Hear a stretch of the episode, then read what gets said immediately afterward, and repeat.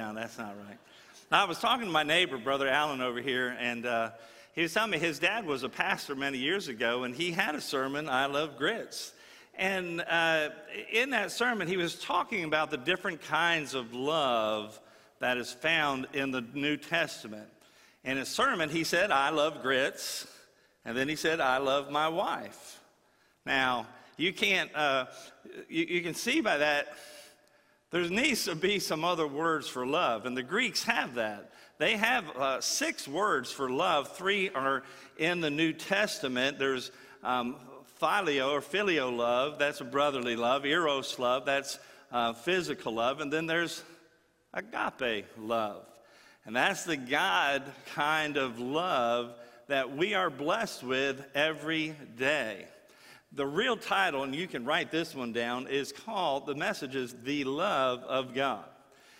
And uh, I want to make a statement to you before we get started. And this is going to be the foundation for the message. This statement, uh, let me just read it God's love is placed on me, not based on me. I don't know where I got that. I Googled it, couldn't find it anywhere, but as I was writing this message, this was uh, about in the middle, and I just decided that is really the basis of what I'm trying to say to you today. God's love is placed on me and not based on me. Think about that. If you don't feel God's love, it's because that you have based his love on you on what you do or what you do not do. You have the understanding that his love is based on who you are instead of based on who he is. We all remember the thing we did as a, as a kid. Uh, you know, we saw that girl just in front of you in school, the first day of school, and her hair was so pretty. And you went home and you picked up a, a flower, a daisy or something, and, and you'd pull them petals off. What do you think? She loves me. She loves me not. She loves me. She loves me not. And if you get to that last petal and she loves me, you, you know you're good. And if that last petal's still there and it's a love me not, you just throw it away and get another flower. Yeah. Yeah. Well, when we do that with God, it goes like this He loves me. He loves me. He loves me. He loves me. And it always ends with, He loves me. There is nothing you can do to earn God's love. There is nothing you can do to get God to love you more. He loves you because He loves you. God loves you because God is love, 1 John 4 16 says. And the truth that I want us to go home with today is that God's love has nothing to do with you. God's love is placed on you and not based on you. Like Dr. Elliott's father was saying in his sermon, love is a complex word. It, it can mean a lot of things to a lot of different people. We have a lot of things that we say love, and we mean like puppy love, first love, the love of chocolate, the love of grits, and, and, and there's a lot more. When it comes to human, people may love you because you're cute, cuddly, and adorable. They may love you because you're rich. Many times they love you because you're just fun to be around. And your family has to love you, right? They have to love you. But not God. See, God loves you simply because He wants to love you. He chose to love you. He decided to love you. Our love is fickle, sporadic, temporary, conditional, according to what the other person does, says, or believes. But God is love. And His love is unconditional, His love is constant, His love is perfect. You can't influence God's love because God is love. Beloved, Jesus did not go to the cross because of any love you had for him. Romans 5 8 says, But God demonstrated his love toward us, and that while we were yet sinners, Christ died. To be a sinner means that you're an enemy of God. And he loves you even at that point in your life. A lot of times, human love people because of what they can do for them. Well, we, we have the wrong definition of love. And that gives us a wrong attitude toward God's love because we associate that God's love with our own love. See, we look at some people, and because they have a good job, they have a good family, they have good things going on in their life, that God must really love them. Then we look at some people who have problems, they're sick, they're poor, they've lost their job, they're plagued with family or marital problems, and we think God must not really love them. Look at all the problems they have. Of course, that's just hogwash, right? There's nothing true about that. We need to forget that kind of thinking. Circumstances has nothing to do with God's love. When everything seems to be going wrong, God still loves you. Now, if you want to gauge God's love, if you want a yardstick to understand that, to measure God's love, don't look at the circumstances, go to the cross. Because that's where he displayed his love for all of mankind. The prophet Jeremiah in chapter 31, verse 3, God said, I loved you with an everlasting love Therefore, with loving kindness, I have drawn you. So, do you know what you need to do to experience God's love? Just receive it because it's already there. It's like that package you get on your birthday. You got that big bow on there, and, and somebody gives it to you, but if you leave it in the package, you never can receive it. It's yours, you, it belongs to you, it was given to you, but you've never received it. That's what we need to do with God's love. We just simply need to receive it. And once you receive God's love, it's forever. Nothing can separate you from God's love. Now, if you found our text, Romans chapter 8, we're going to walk through uh, many of the verses, and we're going to, I'm going to read to you verse 35 to begin with. And just the first part of it, he asked the question, Paul asked the question, What shall separate us from the love of Christ? Now, the rest of the message, we're going to look at what Paul has said to lead up to that question. Because he has a series of questions leading up to verse 35. Go up to verse 31, chapter 8. Verse 31, he says, If God is for us, who can be against us? Now, the truth is that everything is against us if you're a child of God. You're a twice born person in a once born world. You're going against the flow all the time. We face opposition on every turn. We, we face opposition in our bodies, sickness, disease, aches, pains. We face opposition from people. They're hard to get along with. They'll hurt your feelings. They'll disappoint you. We face opposition from circumstances. Things don't always go the way you planned. But this question has God's love in mind. God has a love for you. So the question is not, how can I handle all that life throws at me?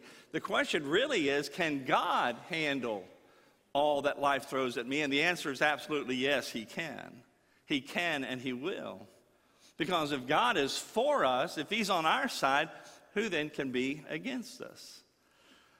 Now, while I have problems with life's difficulties, God is not fazed. There has never been a time in all of eternity in all of history where God is up in heaven just wringing his hands. What's going to happen next? Oh, no. Never, ever. He knew the end from the beginning. God is greater than anything life throws at us. So, is there a problem God can't handle? No. That just shows how much He loves you. So, the question is not, can God handle my problem? we're asking the question in our life will God handle my problem? Well, Paul has the answer to that. It's in verse 32. He who did not spare his own son, but delivered him up for us all, how shall he not with him also freely give us all things? Beloved, God in his love gave you everything that you need to meet life's problems. God loved you so much that he sent his son to die on the cross for you.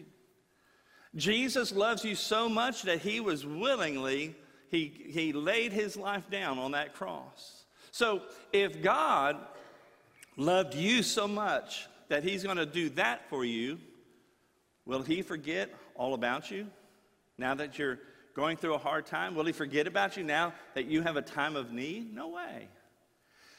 God has too much love invested in you just to walk off.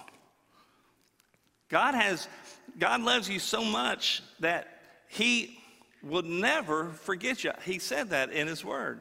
I'll never leave you. I'll never forget you. But then we ask, how could God love me? Don't, don't we have that in our heart? Because I know how I live. I know what's inside of me. I know my thoughts. I'm, I'm not worthy of his love. But, beloved, God sees my life. He knows how I live, He knows me inside and out. And He knows all the times that I failed. And I failed to live up to His love. That's too much sin for, for, uh, for my life. God, God could not certainly love me. So, how could He love me? Paul answers that in verse 33. He says, Who shall bring a charge against God, God's elect? It is God who justifies. God accepts you for who you are, for what you are, and He loves you anyhow. So, who else's opinion matters? People may criticize you, condemn you, gossip about you, cheat you, find fault with you, nitpick about you, berate you, belittle you, accuse you. You know, that's what the devil does. Revelation 12:10 says that the devil, Satan, he's on that right now. For the accuser of the brethren is cast down, which accuses them before God day and night. You know what's going on in heaven right now? Satan's there going, look at that. Look at Bill. Look, look at him. You know him. You see what he did today? Did you hear what he said? Did you tune in to his thoughts that he had? And he calls himself a Christian. Not only that, he calls himself a preacher. Shows you how much He loves you after all that you have done for Him. And God looks over and says, No, I don't see Bill. He's right there at First Baptist Church, Madisonville. You see him? No, I don't see him. I see my son. I see Jesus. Because Bill's in Christ Jesus. And that's what God says when he, he says in that verse, we are justified we are forgiven of our sins. We are in Christ Jesus. And he sees us just as if we've never sinned. In, first, in, first, uh, in Colossians chapter 1, verse 28, Paul said, Him we preach, warning every man and teaching every man in all wisdom, that we may present every man perfect in Christ Jesus. God's love has nothing to do with you. God's love is based on his son, Jesus. Again, God's love is not placed on you, uh, it is not placed on you, it's based on him. It's not, no, it's placed on you. I'll get my own sermon right. Don't worry. God's love is placed on you and not based on you. Parents, you'll understand this. I got a little story. There's a little boy, and this microphone will stay on eventually. There's this little boy, and he went out, was outside playing. He came running into the kitchen. He said, Mom, there's a bear in the backyard. Mom looked out and saw the big dog and said, you you need to go upstairs and talk with Jesus about lying. So he goes running upstairs and he comes back downstairs and he said, Mom, I talked to Jesus. And he said, first time he saw that dog, he thought it was a bear too. Now, here's what I want you to get out of that story. Mom, you sent the kid up to the room, you put him in the corner. What are you doing in the time that he's up there? Are you pacing the living room floor thinking, how am I going to crush that little liar? What am I going to do about punishing him more and more? Oh, I can't wait till his dad gets home. I'm going to make sure his dad really lets him have it. Are you packing his stuff and putting him out on the street? You would never do that. Why? because you still love him. You don't love him any less than he, he, you did before he lied. And if we can feel that way, how much greater does God have an ability to love you? No matter what you've done, what you've said, no matter how things have gone. Jeremiah 31 34 says, For I will forgive their iniquity, and their sin will I remember no more. Beloved, God loves you so much that nobody else's opinion matters but His. No one can sway God's opinion of you. So he asks the question Who is he that condemneth? I'll tell you who condemns. We condemn ourselves. Other people condemn us. The devil, he's one. But none of them are the supreme judge. It is Christ that died, that verse says, yea, rather, that is risen again, who is even at the right hand of God, who also maketh intercession for us. No one will judge us because we have the holy judge who saved us. And the verse says he makes intercession for us. He's up there praying for you. Don't you feel secure in the prayer of Jesus? Jesus is praying for you, and you can be secure in that. So now comes the question we started with. We're back to verse 35. And he says, Who shall separate us from the love of Christ? And then he gives us an extensive list. He says, Shall tribulation, or distress, or persecution, or famine, or nakedness, or peril, or sword? I mean, if any of these things come your way, does that mean that God doesn't love you anymore? Verse 37 Yet in all these things, we are more than conquerors through him who loved us. Nothing can drive a wedge between you and God's love for you. If you're still not convinced, let's continue on. Verse 38 says, For I am persuaded, Paul said, I am persuaded that neither death, nor life, nor angels, nor principalities, nor powers, that's demonic things, not things present, nor things to come, not height, nor depth, nor any other created thing shall be able to separate us from the love of God which is in Christ Jesus our Lord. Paul was persuaded, he's convinced. He said, Beyond a shadow of a doubt, I know that none of these things, no circumstances, he mentions about everything, he covers it, it all. Nothing can separate you from God's love. You have never lived a day, you have never lived a minute, never a second when God didn't love you. And listen, you may have hidden like Adam and Eve did, but God still loved you. You may have deserted him like the disciples did the day that he was betrayed, but God still loves you. You may have even denied him like Peter did, but God still loves you. You may have doubted him like Thomas, but his, his love was always with you. In everything, thick and thin, good and bad times, God still loves you. You never leave his mind. Isn't that a wonderful thought?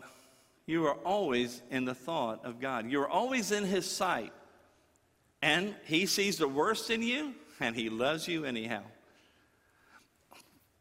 God can never love you any more than he already does. And God will never love you any less than he already does.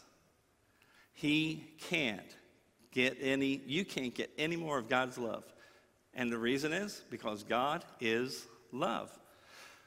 We think that God will love us more if we cuss less, drink less, sin less.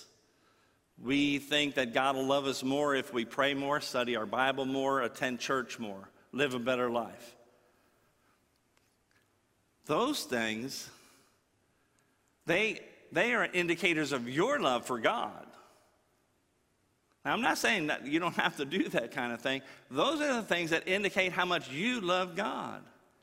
But they do not impact, they do not change God's love for you one bit. See, again, we relate to our perception of love. Because if the spouse or if the children don't do the things you think that they ought to do, you do withhold your love from them. God never has, never will. God cannot. You don't impact or change God's love for you ever. Why? Because verse 39 the love of God which is in Christ Jesus our Lord. God's love isn't based on you, it's based on Jesus Christ. God will always love you as much as He loves His Son, Jesus, because we are in Christ. Have you experienced God's love for you? I hope you have. I, I, I pray that, that God would just fill your life with His love. That you would wake up every morning and just bask in the sunshine of His love. Go to bed and rest in the comfort of His love. Live in His love. Immerse yourself in His love. Fill your life with His love. Let His love overpower you, indwell you, surround you. I pray we never forget John 3:16, one of the most important verses in the Bible. For God so loved the world that he gave his only begotten Son, that whosoever believeth on him should not perish but have everlasting life. If you're here today and you do not know Jesus as your Savior, all it takes is for you to believe in him. Do that today. Believe in him. Enjoy the everlasting, abundant life that he promised. And, Christian, realize his love is not based on you. His, his love is placed on you because you are in Christ. He's going to love you this moment and every moment. And then we'll see him face to face and be like him. Let's pray. Heavenly Father, I know that we have heard so much about your love, but let us just dwell upon that today and to remember that it's not about who we are, what we've done. We cannot influence your love. You love us anyway, always. And God, I pray that we would take that home with us. We would take that with us every step of the journey.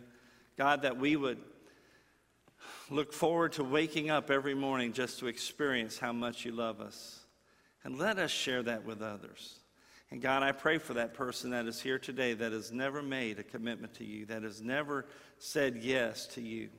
Let today be the day of salvation. Let them feel your love wrap around them. Let them call upon you as their Savior, as their Lord. And we pray it in Jesus' name. Amen.